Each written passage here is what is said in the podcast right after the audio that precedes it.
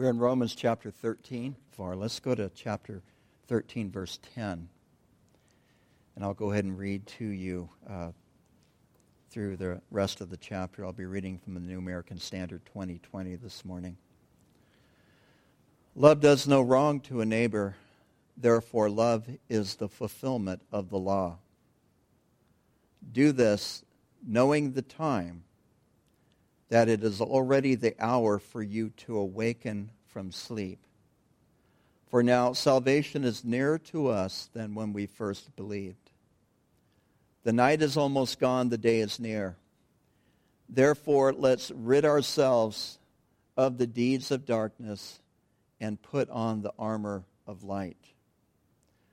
Let's behave properly as in the day not in carousing and drunkenness, not in sexual promiscuity and debauchery, not in strife and jealousy, but put on the Lord Jesus Christ and make no provision for the flesh in regard to its lust. Father, we ask that you would speak to our hearts this morning, considering that which you have for us that you would minister to us through your word. Help us to use your word to evaluate our own lives, to allow you to really to shed your light upon our hearts. Lord, help us to remember that the night is almost gone, that the day is near, and that we would rid ourselves of the deeds of darkness and put on the armor of light. We pray these things in Jesus' name. And everyone said, Amen.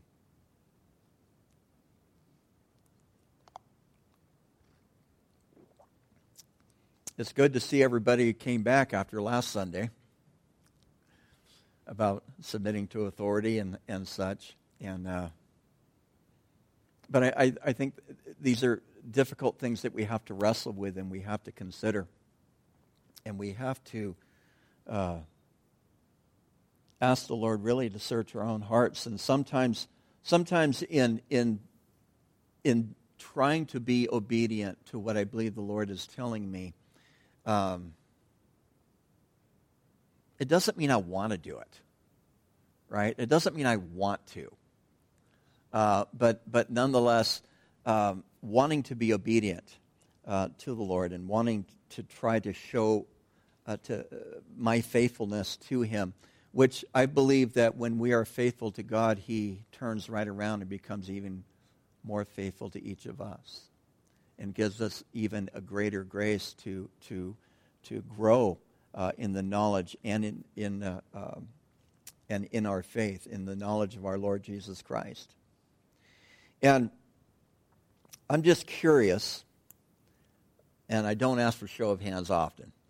Of course, I don't want to ask for a show of hands later to ask if anybody has caroused, gotten drunk, had sexual promiscuity or debauchery this past week. Because I'm not, yeah, I hope not. Uh, I'm, I'm not even going to major on that this morning. But does this sound end time ish to any of you? You don't have to raise your hands since nobody did. But the nods and the smile, it does sound a bit end time ish because it's using some of the same words and some of the same ideas that we read about in other passages in the Bible that talk about end times. Where he tells us, and I'll, I'll switch over to the New King James in, in verse 11, and he says, And do this, that is, do what? That is, love your neighbor. Love your neighbor, knowing the time that it is high time. That, that, I, I, I, thought spaghetti western when I read that. I don't know, but that's that's what it says. You know, when it's high time. In other words, it is now this time of preeminence. Uh, it is an important time uh, that we should no longer walk in darkness, or that we should cast off the deeds of darkness, because our salvation is nearer than when we first began. He actually says it's high time to, to awaken, to, to wake up. Who's he writing this to? Christians.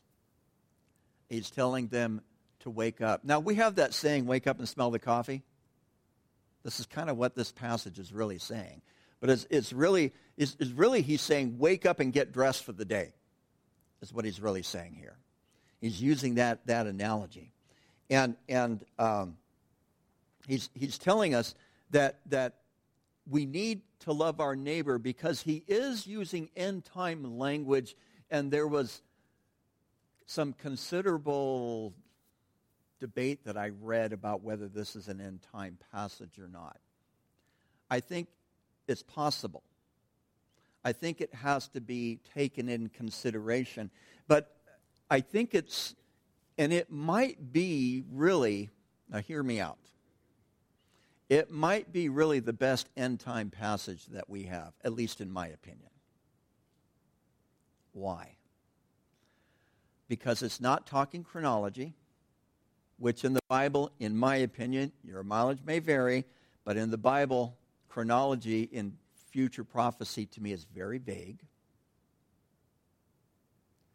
But it's using end time language, and Paul, being a rabbi, is possibly dropping hints here. Using end time language, he, what he's doing is he's spurring our imagination, going, I've heard that before. This idea of the day and the night and, and, and, and uh, the time, which is the Greek word chronos, uh, excuse me, the Greek word kairos, not the Greek word chronos. Um, and it may have end time implications. When was this written? In the 50s AD, not the 1950s, by the way, but in the 50s AD. So, this has been an expectation that the Holy Spirit has desired for the church to live in for the entire time of the church period. And our preparation, who we are as Christians, the life that we have been called to live because we live in the understanding of Christ can return at any time.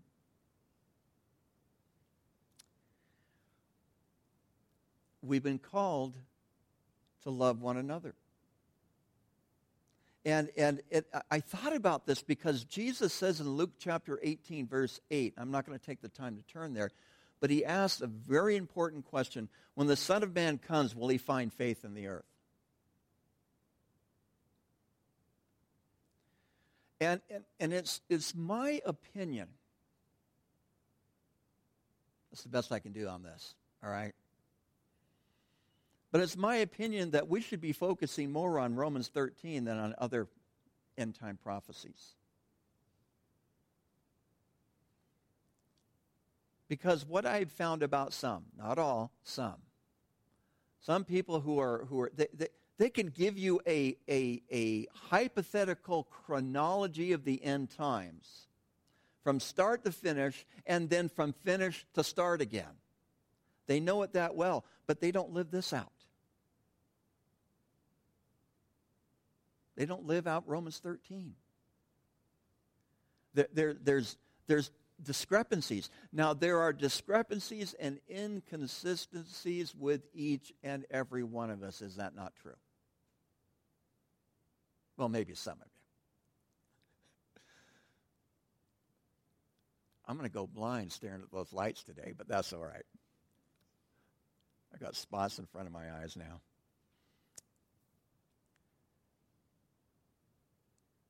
But because we know the time, it is time for us to wake up and smell the coffee and it's time for us to get dressed. And it, it goes back to 14, uh, verse 14, uh, where, where it says to put on, put on the Lord Jesus Christ and make no provision for the flesh to fulfill its lust. You know who, you know who was converted by this verse? Augustine. Augustine, when I'm not going to go into the full story, but but he, he's, he's wrestling with God outside in the backyard, if you will, and he hears children playing uh, next door, and they're saying, pick up and read, pick up and read. And of course, they're not saying it in English, but anyway.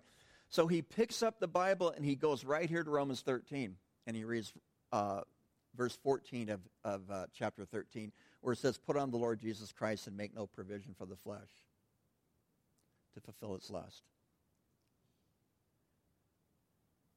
This was the man who earlier had prayed, Lord, give me chastity, but not yet.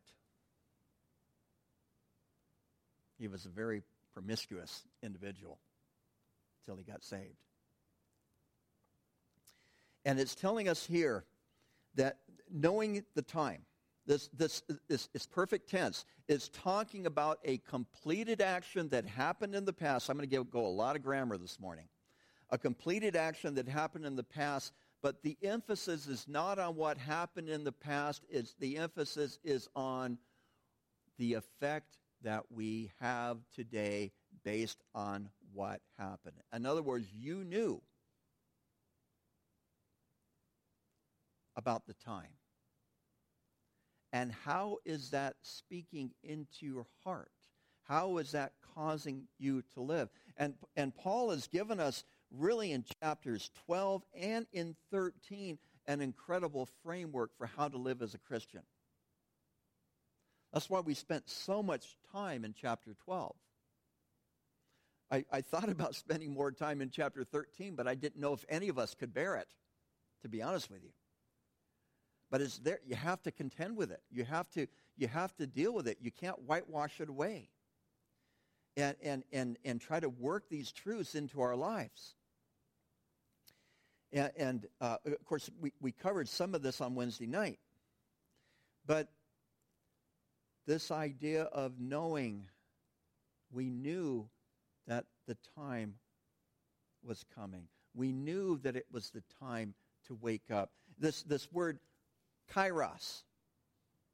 Uh, it could is in some uh, translations and in some passages is translated seasons.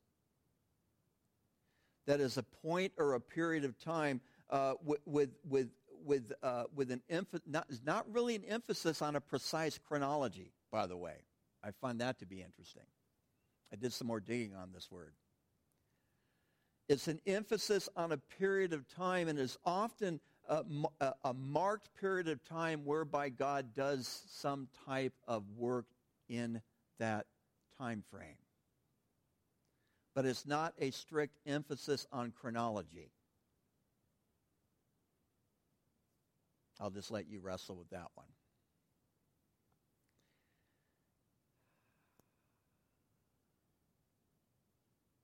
Peter, 1 Peter chapter 5 verse 6 uses this particular word where it says you humble yourself under the mighty hand of God and he will lift you up in due time. So it's a very full word in in uh, in the uh, uh, New Testament as well.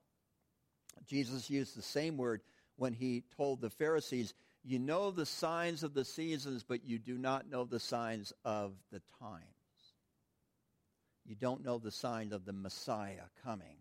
Uh, and he criticized them for not knowing the signs. Personally, I don't. I, I read. I read Matthew 24, and I get a totally different take than what's normally being taught today. So either they're wrong or I'm wrong, or maybe neither one of us are right. But nonetheless, when the Son of Man does come, will he find faith on the earth? See, that's a really important question to me. It's a question that has bothered me for years. Um, and it has bothered me because I look at them, the church, them, and I shake my head. City of God, city of man. I'm going to bring that back into here. Of course, I already mentioned Augustine this morning, so. But the city of God is not only them out there, but it is us. The city of God is not only them and us, but it's me or you. And the city is the individual soul writ large. In other words, sometimes what we see in others is really some of the things that we see in our own self. And, and again, going back to this verse in, in, in uh, Luke 18 8, uh, will the Son of Man find faith when he comes, and, and how much that bothered me. I have begun really in the last few years, I think, to be able to look less at them and to look more at myself. Which is, I really, I really think that's what really Romans 18 is really all about. Excuse me, Romans 13 is all about. It is, is, is reading this chapter and really evaluating where we are and how is it that we love our neighbor and we're told to love our neighbor because we know the time we know that this is a time frame by which god is doing a special work in our life and and eventually that time will be over the lord will return he will set up his kingdom And is he going to find faith when he comes? He didn't put the question there because they were running out of room or words. I think it's a real important thing for us to consider. And, and he uses this, this, uh, this analogy of, of waking up. And It's an interesting word because the word awake here in the Greek is the same word that is used in Acts chapter 3, verse 7, where it says, And he, referring to Peter, took him, the lame man, by the right hand and lifted him up. So it, he's using this analogy of waking up and, and being lifted up by the Lord to walk in a greater fullness of life. Now, he uses this analogy of, of, of, uh, of night and day, where he says in verse 12, the night is far spent, the day is at hand, which I read that and, and all kinds of end time verses start popping into my head. I'm not going to, I might cover this more in more detail on Wednesday night, but I'm going to, I, I kind of want to bring attention to it, but then set it aside because I really want to get into verse uh, 13 and, and 14. I'm not going to spend a whole lot of time in 13, all right? Because I don't think any of you went out and did what verse 13. Well, never mind. Anyway.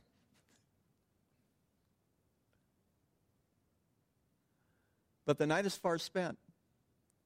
The day is at hand. It's describing that period of time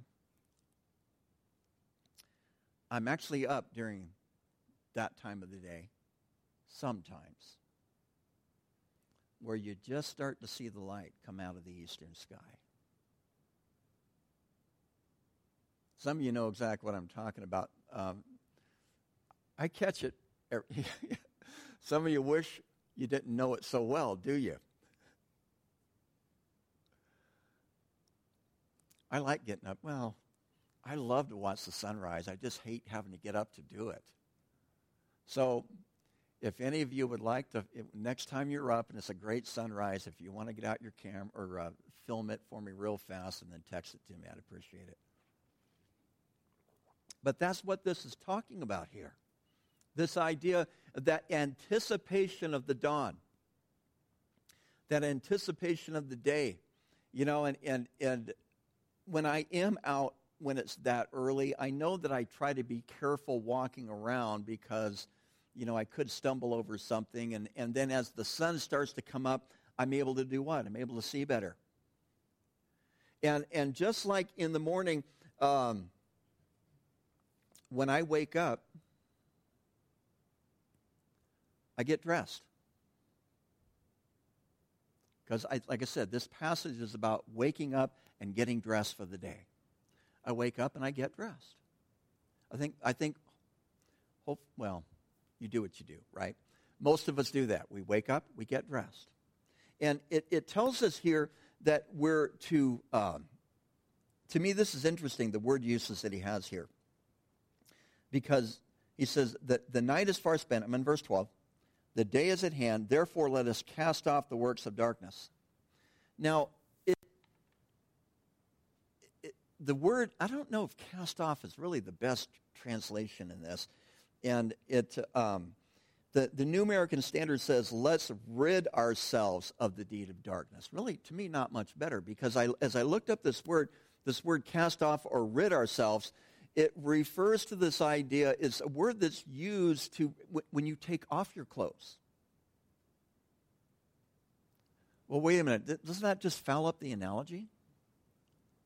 Because when you wake up, what do you do? You get dressed. And what is Paul saying here? Wake up and then take off your clothes.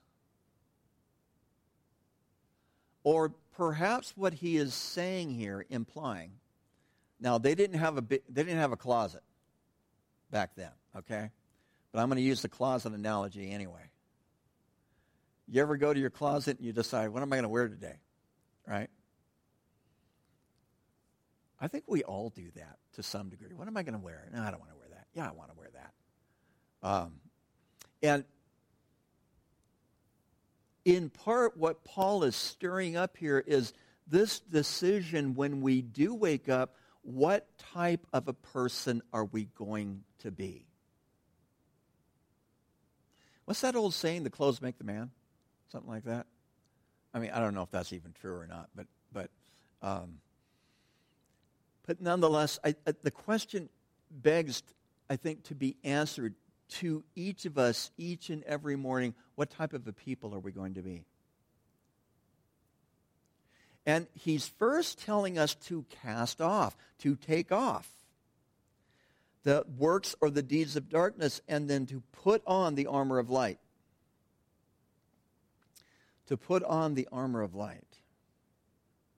In, in Luke 24, verse 49, Jesus is speaking, and and he says to his apostles, to the disciples, he says, I send the promise of my Father upon you, but tarry in the city of Jerusalem until you are endued with power from on high. That word endued with power from on high, the word endued, uh, is the same word here that's translated put on. You could actually translate uh, Luke 24 49 as when you are clothed with power from on high. So he's using this, this, he's drifting away from this night and dark analogy into what type of clothing are we going to wear? What are we going to put on? And, and he tells us to put on the armor of light. Now, without taking the time to go there this morning, my mind went to the book of Ephesians where it lists the, what we call the armor of God. And, and I, I think that that's something to really to remember each and every day is that, that we are called to put on this armor of God. We're to put on the armor of light. So it's light is the opposite of darkness. Darkness. Thank you. Some of okay. So and the light represents the day. Conversely, the night, the darkness represents, I'll let the cat out of the bag. You already know this, right? The darkness represents the night.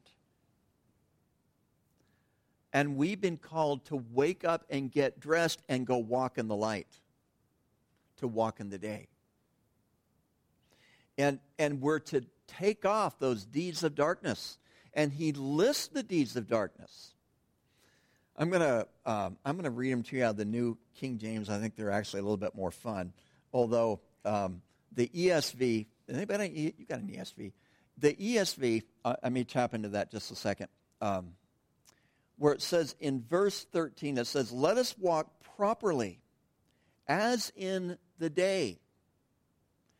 Not in revelry and drunkenness. I believe the ESV says orgies, right? So, not in drunken orgies. Now, who did that last week? Any, no, we won't do it. No, I'm sure none of you did. I, am not going to go real deep into this, but I, I think that this is, there's a, a, a picture here that we want to bring out. Or in lewdness and lust, nor in strife and envy. Okay, so you have you have these going back to the ESV, you have you have the orgies and drunkenness. He's describing a party animal. All right? It's okay to laugh, all right? He is. He's describing a party animal, is what he's doing here. He's describing someone who's living for their own pleasure, for their own physical pleasure.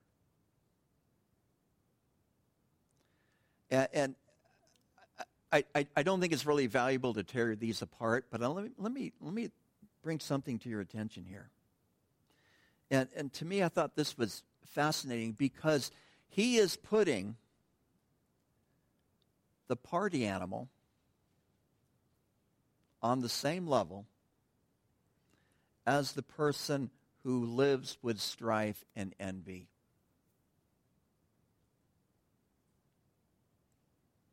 So maybe you're not into sex, drugs, and rock and roll, but do, are you a striver?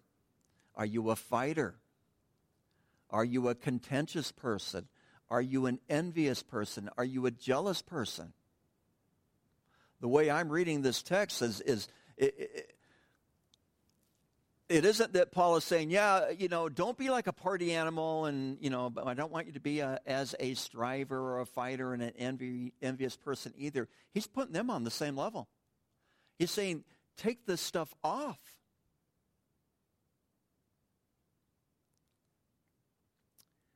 Now, of course, my favorite saying comes into play here. We may not be those who drink, smoke, dance, of course, I was Southern Baptist then, so, right, you couldn't dance.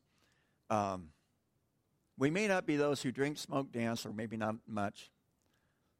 We don't chew or go with girls who do, right? That's my favorite part. Anyway. Um, and I grew up in a church that, that you know, that just, just, he, the, I love this pastor too. God bless him. But he just railed on that stuff. made me want to go out and do it more as a young teenage kid. But he just railed on that stuff.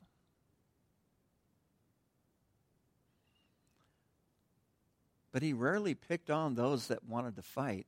And if you've been around Southern Baptists much, they like to fight.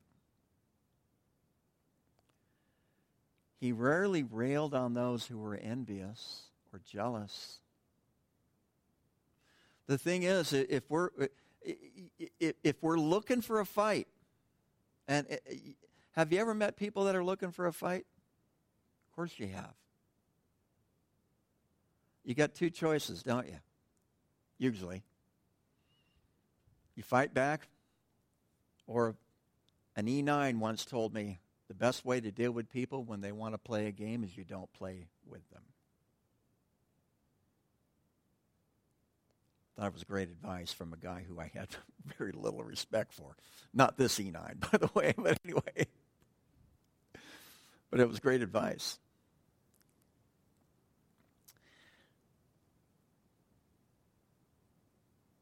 We clean up the externals for the most part, I think. Sometimes that's really hard to do. Sometimes that's easier to do. But th- then we have to deal with the interior of who we are, who we are on the inside. What, what, what's, what's creating all, all this, this desire for striving and fighting and, and domineering and controlling?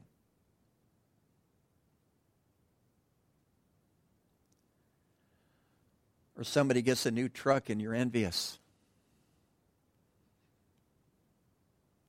I sat in someone's fairly new truck over a week ago. Boy, it was fun. I was looking for the keys. But uh, anyway, I wasn't envious, but it was like, man, I love this thing. I could move in here, you know? Um,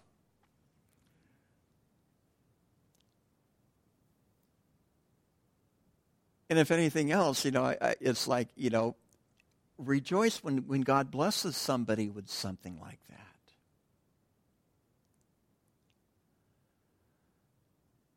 Because the thing is, what I have found, and I've ta- other people have told me this, I've found this in my own experience, that when you become really envious for something and you got to have it, you got to have it, got to have it, got to have it, got to have it, and guess what happens when you get it? It isn't quite what you thought it would be. Since we're talking about cars, then you get your first scratch, right?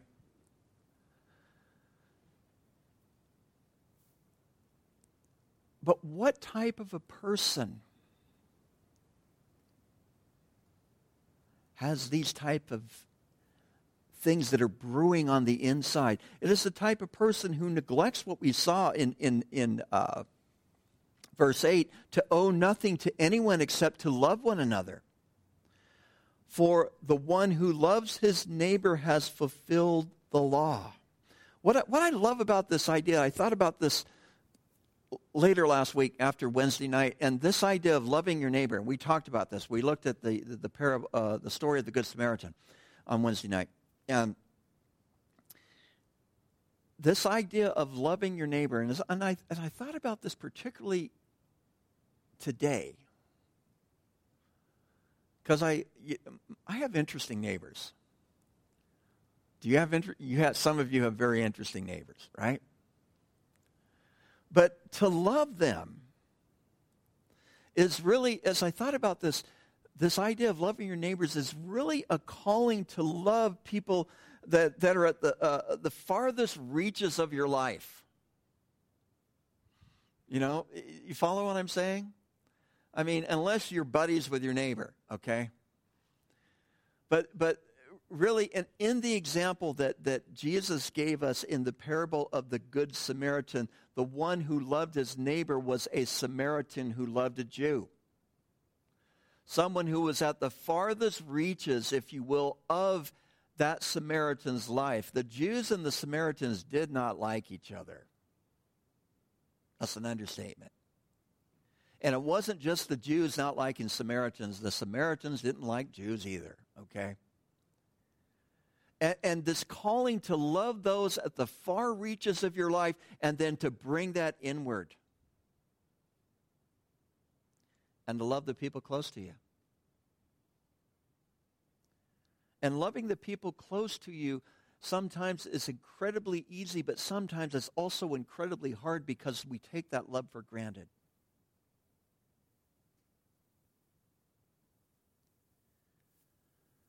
And I, I, I, I, a friend of mine who was pastor's son, he, he you know, he, he, he told me so many stories growing up in a pastor's house that were interesting. But, but, and he knew his dad loved him.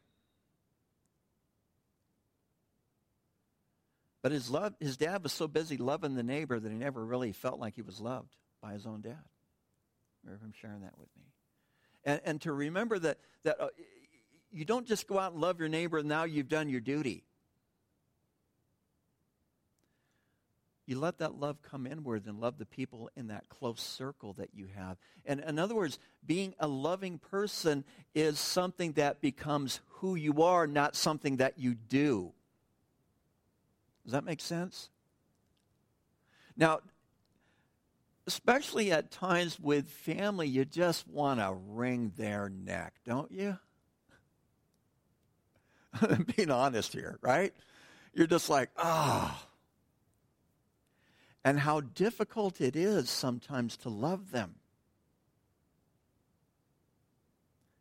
And to me, that's been the challenge at times, is, is, is I can love the neighbor from afar, and then, you know what? then I can go home. Right? I don't know why I'm going here, but I, I just feel like this is the direction we're supposed to, we're really supposed to consider this this morning. It's not my nose, but Chris, it hardly ever is. But, but, but nonetheless, to bring that love inward.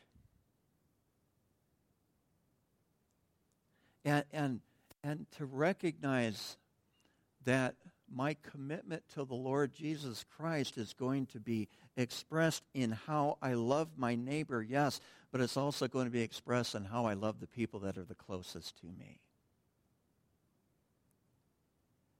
And how am I going to, to be the love of God to them? And, and and he tells us here in, in 13 and in 14, tells us to walk properly. He told us in verse 12 to put on the armor of light, but then he tells us in verse 14 to put on the Lord Jesus Christ.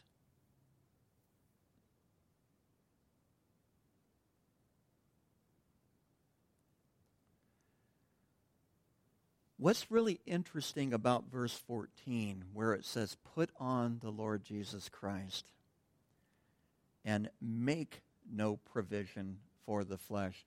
Those two verbs are in the imperative in the Greek. In other words, they're commands.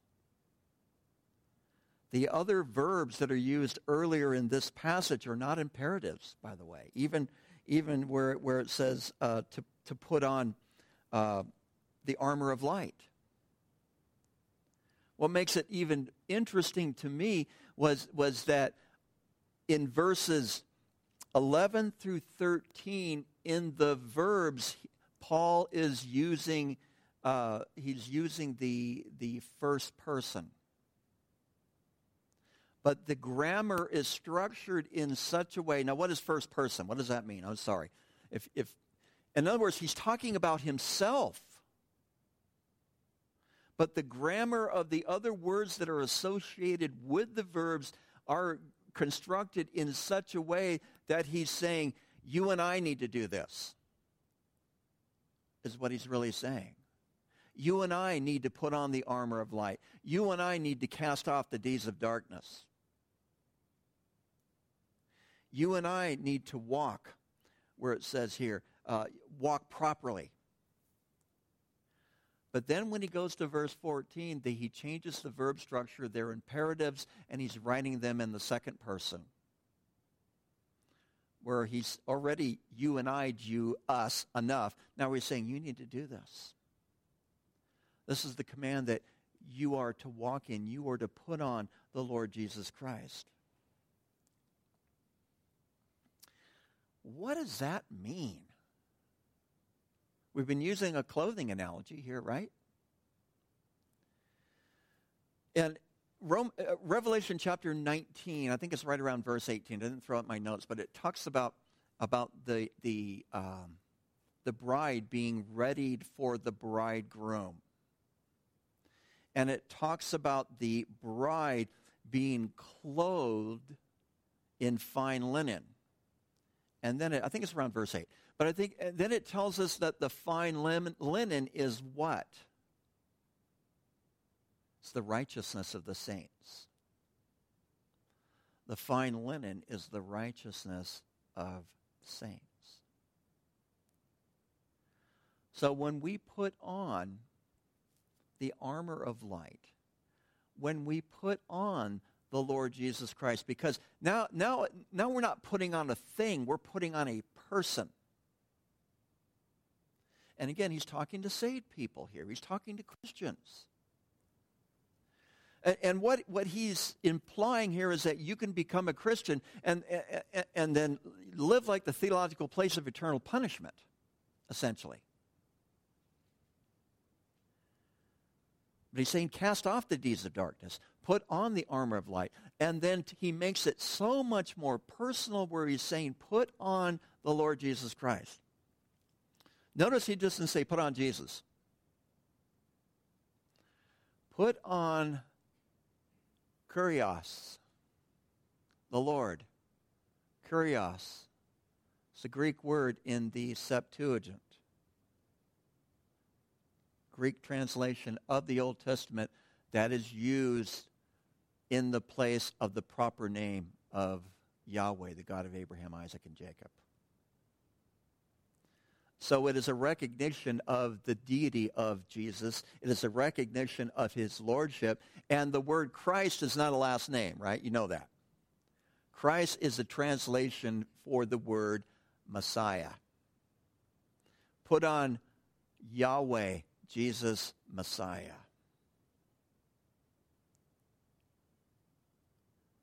For goodness sake, that is a tall order, isn't it?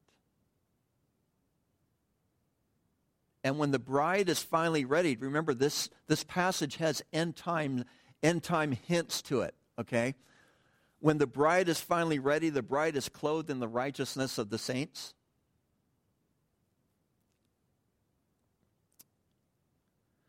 It means that we are going to take on his nature. We are going to take on his character. We are going to look at life through the same set of eyes by which he looked at. That's why I think the study of the Gospels is so important. Uh, let me encourage you, if you haven't sat down and now I know some of you are on Bible reading programs and do what you want. You're going to anyway, right? But anyway, but let me encourage for the rest of you, let me encourage you to, to keep a steady diet of the Gospels and read those. In fact, I think I'm still thinking when we get done in Romans, I really want to do Lamentations, but maybe we'll do another gospel. Maybe we'll do another gospel through the book of. Never mind, I'm just kidding. Um, but the nature of Christ, to put on Christ. And I can only do this by my own power till one of you makes me mad.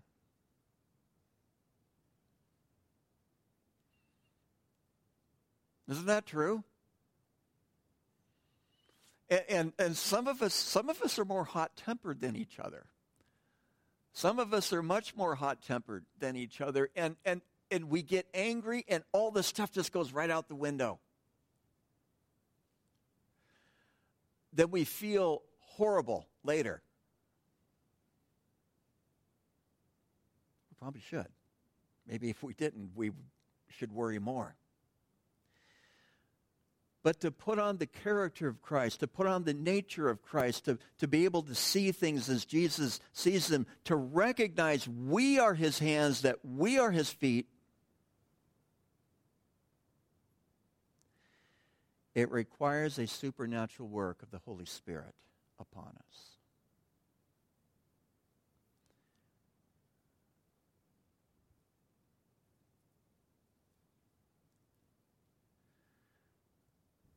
Told in the book of Acts, for some reason, I half of it's, I've got it in my head and I can only retrieve half of it, so I'll misquote it. So I'm going to turn there, Acts 1.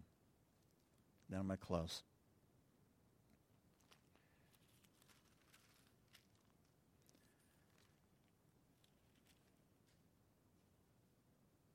Okay. In verse 6 of Acts 1, in verse 4, of Acts 1. I'm going to read.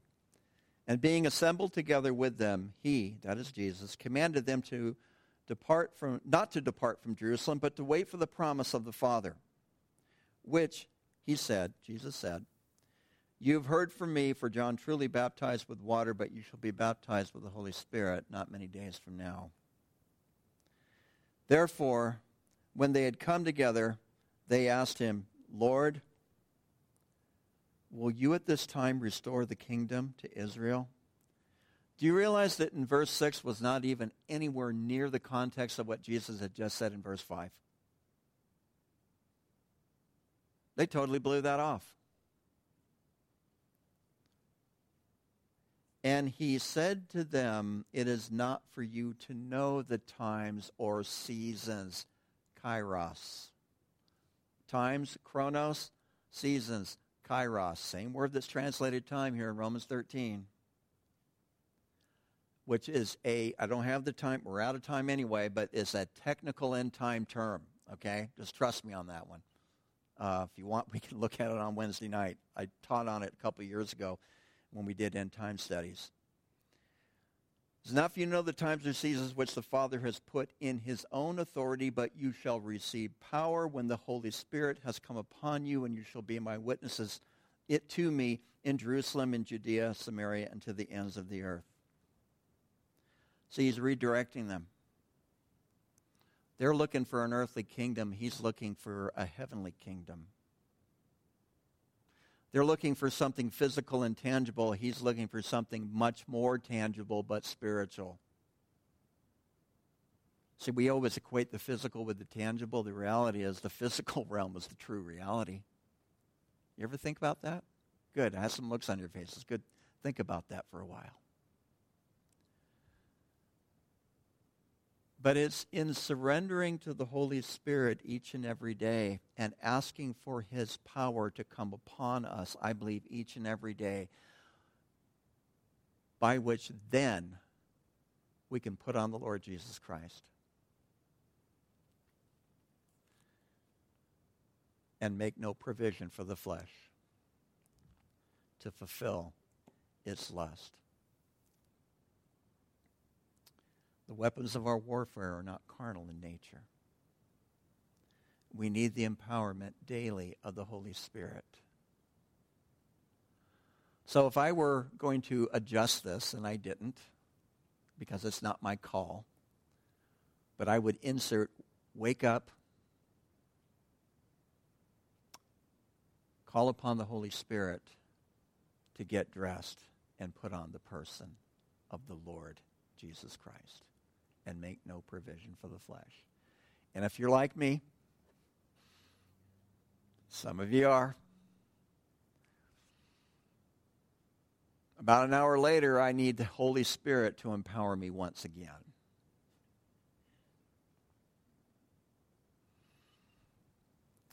And depending on what's going on in your life at that particular time,